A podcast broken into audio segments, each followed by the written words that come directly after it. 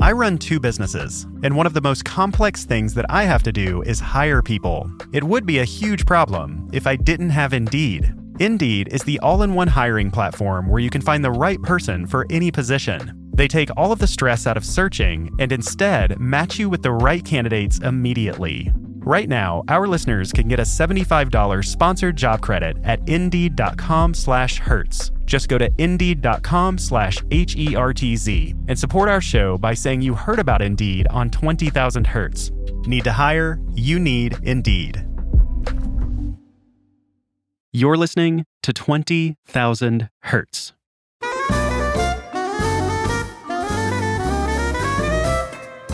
Way back in the early days of cinema, movie theaters would often play animated shorts before the film. This is actually how audiences were first introduced to Disney characters like Mickey Mouse and Donald Duck. Another studio in town called Warner Brothers jumped on this bandwagon in nineteen thirty with a series called Looney Tunes. It was an immediate hit, and that success continued all the way into the fifties, when Looney Tunes started to appear on television. By this point, Looney Tunes had developed lots of its most lovable characters. Bugs Bunny, Daffy Duck, Porky Pig, Elmer Fudd, Marvin the Martian, Yosemite Sam, and the list goes on and on. Amazingly, back then, almost all of these voices were performed by one single person, Mel Blanc. And over the span of his career, Mel was the voice of nearly four hundred different characters. Here are just a few. Eh, what's up, Doc? I know you're re- re- re- re- all set, your hero ship, sir. Buster, it may come as a complete surprise to you to find that this is an animated cartoon. I thought I caught a itty-bitty putty cat. What's going on? I say, what's going on here? Get out of here, rabbit! Where's the kaboom? Boy, acres and acres of Tweety Bird, and it's mine, all mine. When Mel Blanc passed away in nineteen eighty-nine, a new generation of voice actors took over these beloved characters. They found out pretty quickly that no single performer could do all of the voices that Mel Blanc did, so these roles got split among various actors. Including Mel Blanc, there have been six main voice actors for Bugs Bunny. The first person after Mel was Jeff Bergman. Eh, uh, Warner Brothers paid me to say that. Then came Greg Burson. Does your mother know you're out this late? In Space Jam, Bugs was voiced by Billy West. Eh, uh, you were expecting maybe the Easter Bunny? In the two thousands, Joe Alaskey was the main voice of Bugs. Lady, if you don't find a rabbit with lipstick amusing, you and I have nothing to say to each other.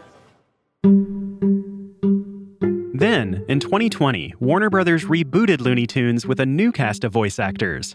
Eh, uh, what's up, Doc? That's Eric Bauza, who now plays Bugs Bunny. He also plays Daffy Duck. Please pass the ketchup. I think I'll go to bed. And Marvin the Martian. I'm just a cute little alien with a tutu. And Tweety Bird. Ooh, I thought I saw a putty cat. And the Roadrunner, the Dodo, and Barnyard Dog.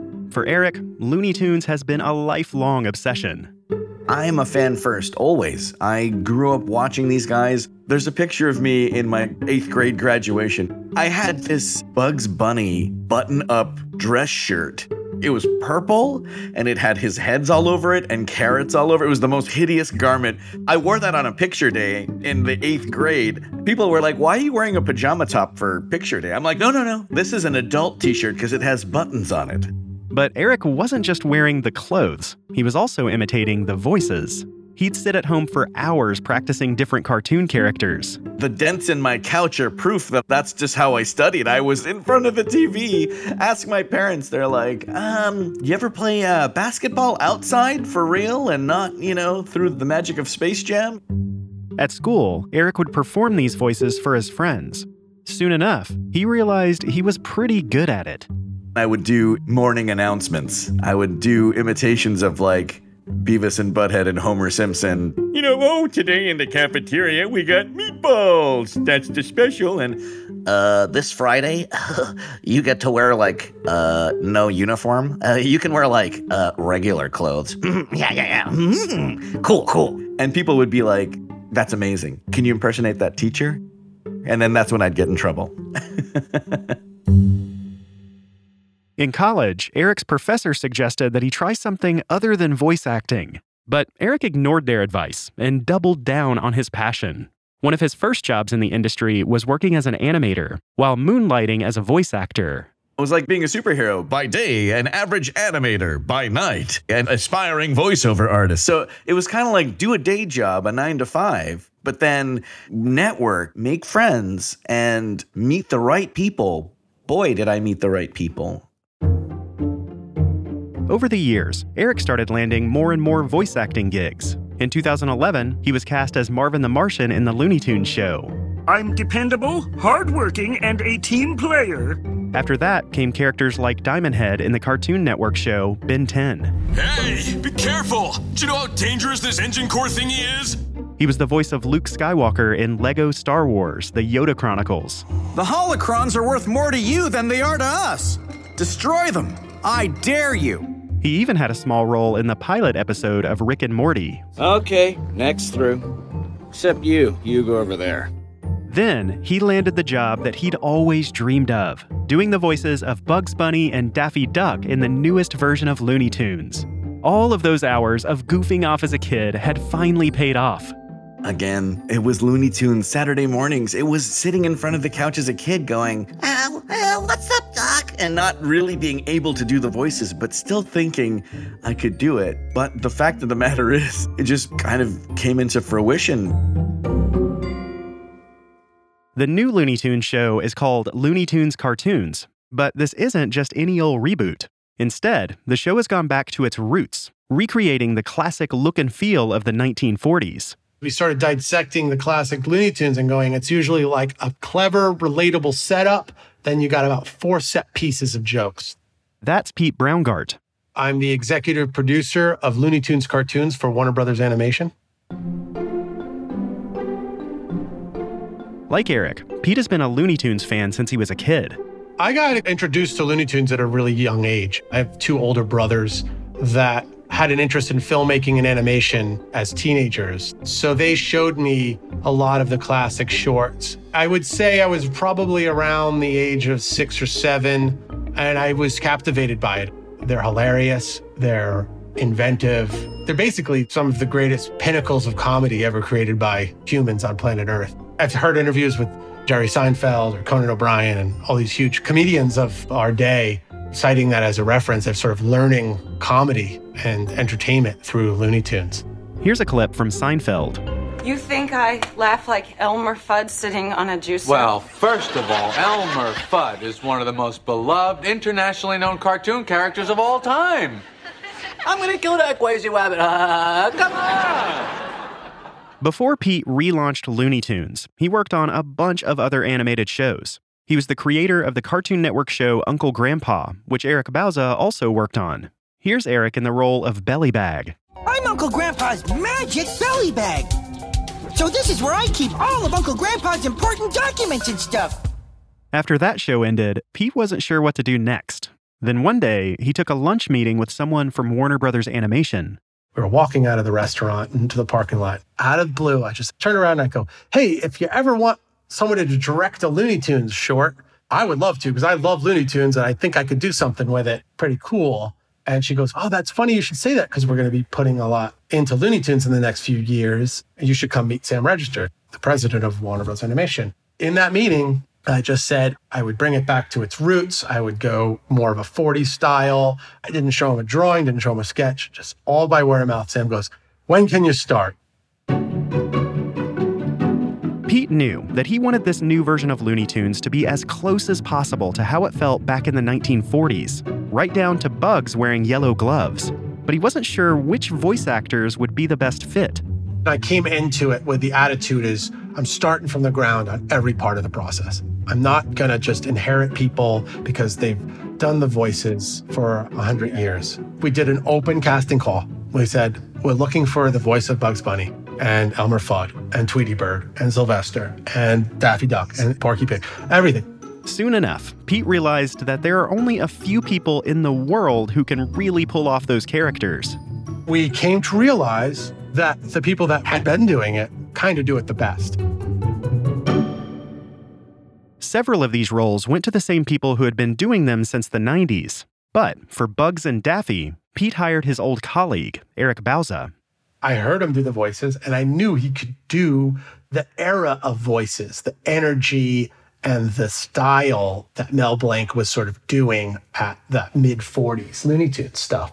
Of course, we established the nasally, the nasally New York stuff, but then there's still that bassiness and grit of his normal voice. Then all I could think of is like, okay, I'm ready to record these Looney Tunes shorts. You know, this was nineteen forty. What, was he smoking an unfiltered cigarette inside, wearing a three-piece wool suit in California, drinking probably whiskey at eleven a.m. or something, asbestos in the ceiling? So he had this natural kind of, um, you know, uh, warmth and bass to his voice. And when you take someone like that, it's really hard to escape that. Luckily, I can kind of bring that part of the voice. It was always that low grit in Bugs's voice that just made me want to eat carrots. For Eric, stepping into Mel Blanc's shoes wasn't easy. With Bugs Bunny, the acting that Mel Blanc left behind was so specific. Everyone knows this character like they know a relative. It's extremely hard and a lot of pressure. As a performer, you're kind of scared to do the crazy things that Mel Blanc did that took him out of the voice. Like the scenes where, you know, where Bugs Bunny was kind of talking like this and then, ooh, I'm dying! You know, like that stuff that is not even Bugs. That is just pure Mel. In the early Mel Blanc stuff, he wasn't afraid to go outside of the voice for performance and for comedy. So Eric does that a lot, and we directed him to do that a lot. So if it's funnier for him to yell like a big angry man, me? That's uh, quite the predicament. It's just better for the joke or better for the situation. Beyond the retro look and sound, Pete also wanted Looney Tunes to go back to its original structure. In the early cartoons, they'd usually only have two characters on screen at once. But over the years, that started to change. What happened with Looney Tunes is that Warner Brothers started thinking that the Looney Tunes should all live together and they should always be together and all Looney Tunes characters should interact with each other. And that's not how Looney Tunes is designed. Looney Tunes is designed as comedy archetypes pitted against each other for laughs. So they purposely never put certain characters together in the classic shorts. So Pete and his team went back to the original idea of simplifying the character interactions. So in a scene, you may only have Elmer versus Bugs. You know what, Doug? I think I can help you. Help me what? Regrow your hair. Oh, sure, Wabbit. Why don't you show me after I eat you? In another scene, you may only have Porky versus Daffy. Um, uh, sir? Sir, I, I need you to be, able to be quiet and able to, please take your laundry down, or I'll have to ask you to l- l- l- l- get out. And just where am I supposed to wash my dirty laundry? The post office? Or Bugs versus Yosemite Sam. I'm wrestling? No thanks, Doc. I just want a drink. Well, you're drinking a tall, frosty glass of arm wrestling. Structuring the show this way means the actors get to do a lot of improvising. We get to add things and embellish and go, well, maybe Bugs would say it like this, or this is how comfy I think it would be this way. Eric can also hone in on the parts of Bugs Bunny that he finds the funniest. When I'm listening to Bugs, nothing makes me laugh more is when he sings. Uh, what do they do on a rainy night in Rio? A rig-a-dink-dink. Uh, what do they do when there ain't no starry sky? And the thing about Mel is that he was an amazing singer, right? And those moments where he comes out of the bath and he's not supposed to be in Elmer's mansion and he's like, la, la, la, la, la, la. And he's tuning the piano and tuning himself and it's off key. But it's off key on purpose because that's how good and in control Mel was of his own vocal cords. He can he can sound off key and it'll still sound good and still sound funny. In order to achieve the old school vibe that everyone was going for, they decided to approach the recording sessions like they did in the earliest days of animation. That's coming up, along with another crucial cast member, after the break.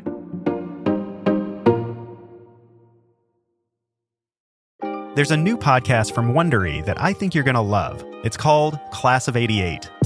Today, hip-hop dominates pop culture, influencing every genre of music from country to K-pop. But it wasn't always like that. And the story of how that changed can be traced back to a single year, nineteen eighty-eight. From Wondery and Audible comes Class of eighty-eight, a new podcast hosted by Will Smith about the one game-changing year that sparked the world's obsession with rap and hip-hop.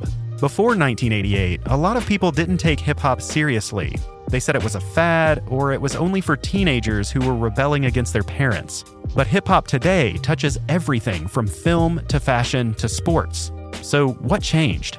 Will Smith walks you through the historical moments and milestones from that year.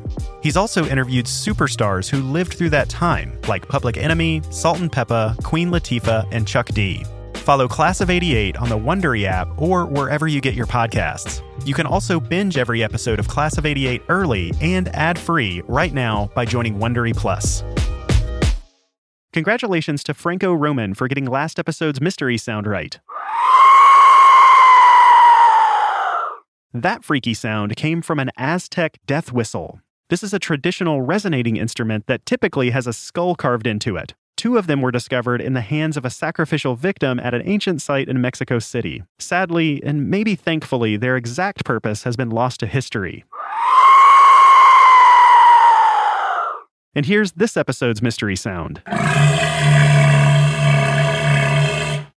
If you know what that is, go to the web address mystery dot twenty k dot org and tell us your guess. If you get it right, you'll be entered to win one of our world-famous super soft t-shirts in your choice of blue or gray.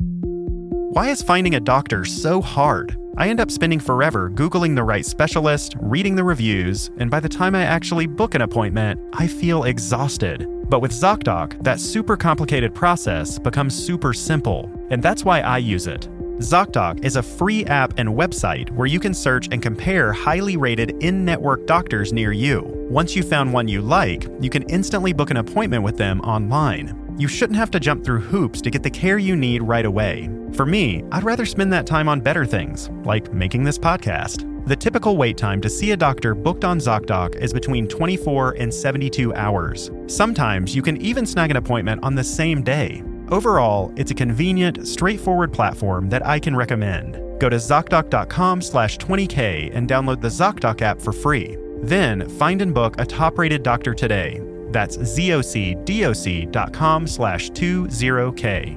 zocdoc dot com slash twenty k.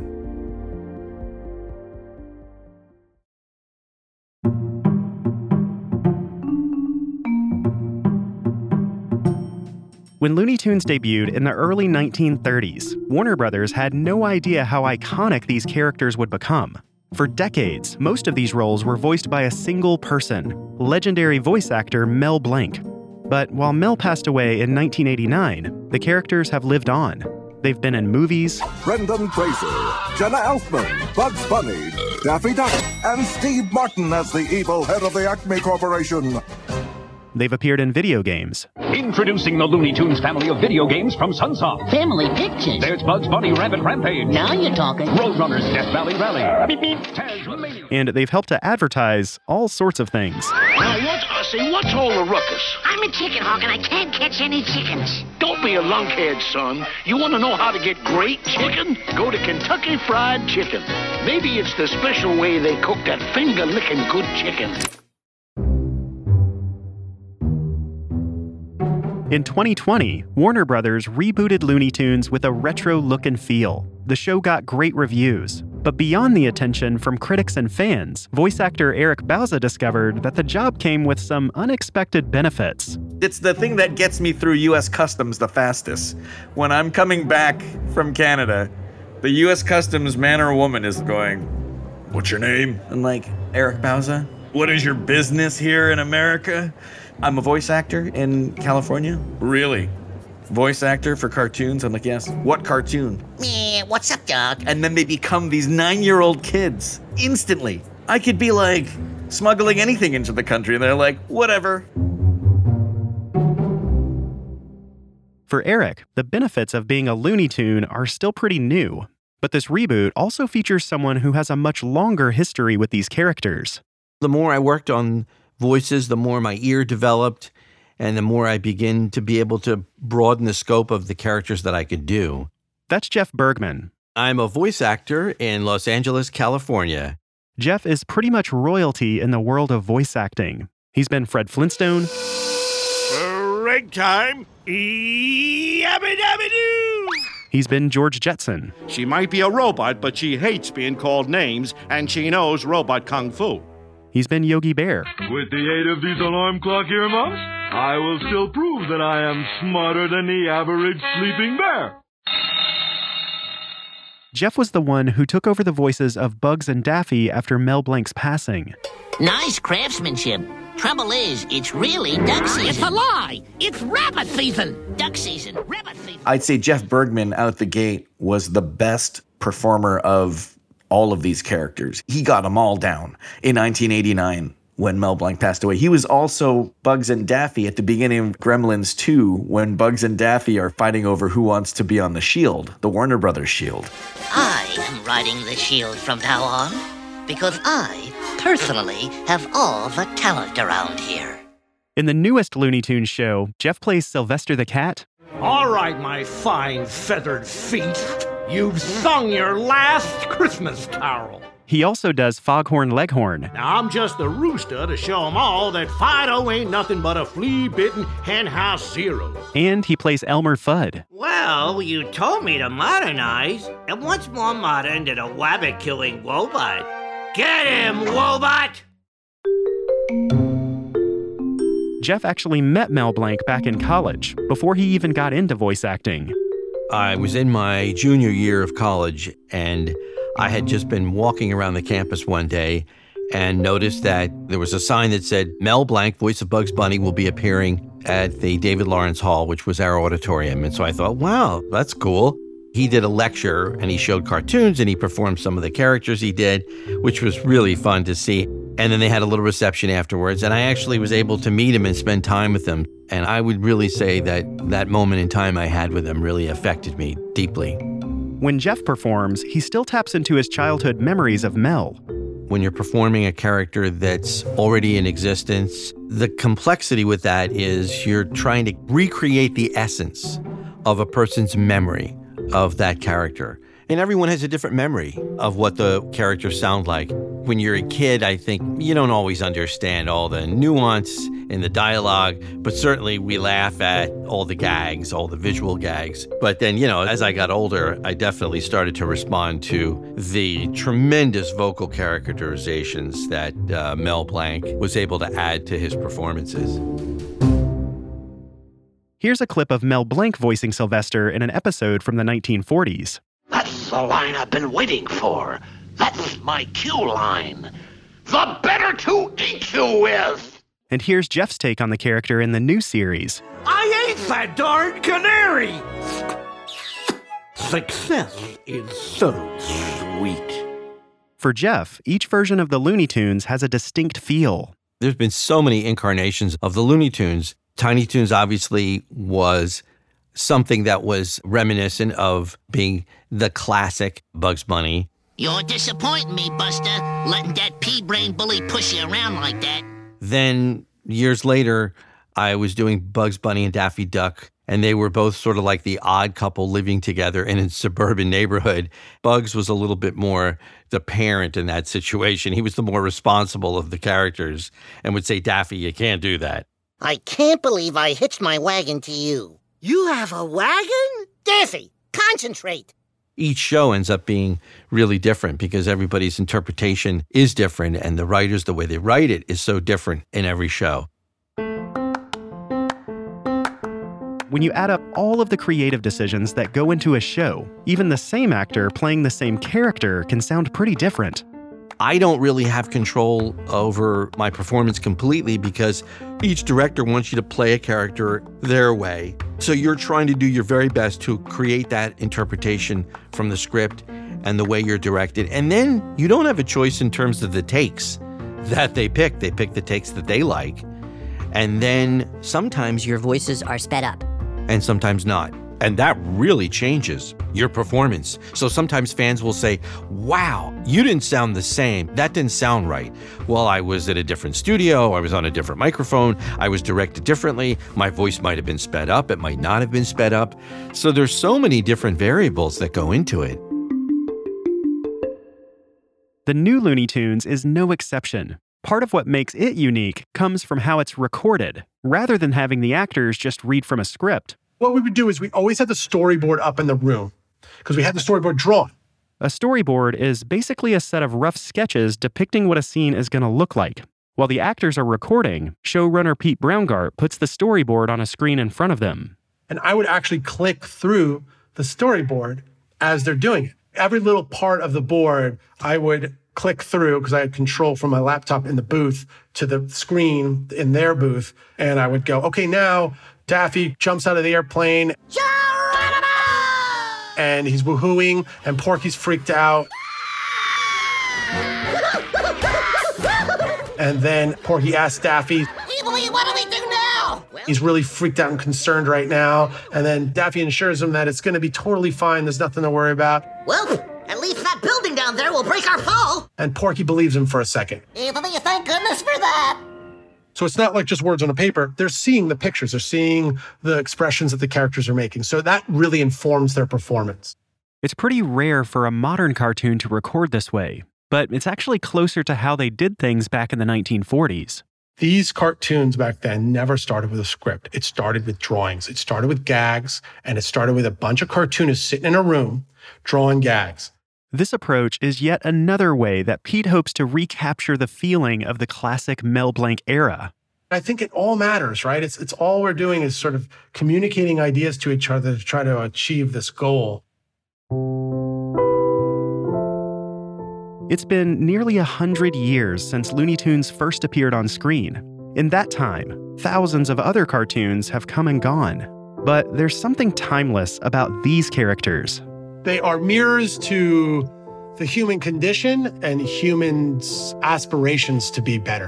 Bugs stands up for the little guy. He fights bullies. He's the smartest guy in the room. He always has the smart thing to say. Porky is the everyman, struggling, has a stutter and wants to do what's right, and we all kind of want to do what's right. They're such great characters. They're dealing with very everyday situations, and I think that it's an escape, and that's what the movies and animation is so much about, is an escape for all of us. From Mel to Jeff to Eric, every new interpretation adds something unique to this lineage. There's something about each and every one of their performances that you know they're big fans as much as I am. You know they took a piece of something of their childhood with them when they said, okay, I think I can get close. I learned from them. We all learn from each other. So I would say it's a collaborative process. We all feel pretty lucky. I got this advice from a teacher. Don't worry about being original. You are original just at birth. So whatever you do, it will be original, even if you're taking from something else. If I was to do Looney Tunes, no matter what I do, it's going to be different and it's going to be fresh just because I'm doing it. Even if Eric never gets another role in his life, he's content. I think I might be the sixth person to do proper Bugs Bunny. If I'm only getting the sixth person to voice Bugs, I am a happy camper. Are you kidding me? I'm totally fine with that, Doc. Totally fine. I never thought I would get a paycheck for saying, meh, what's up, Doc?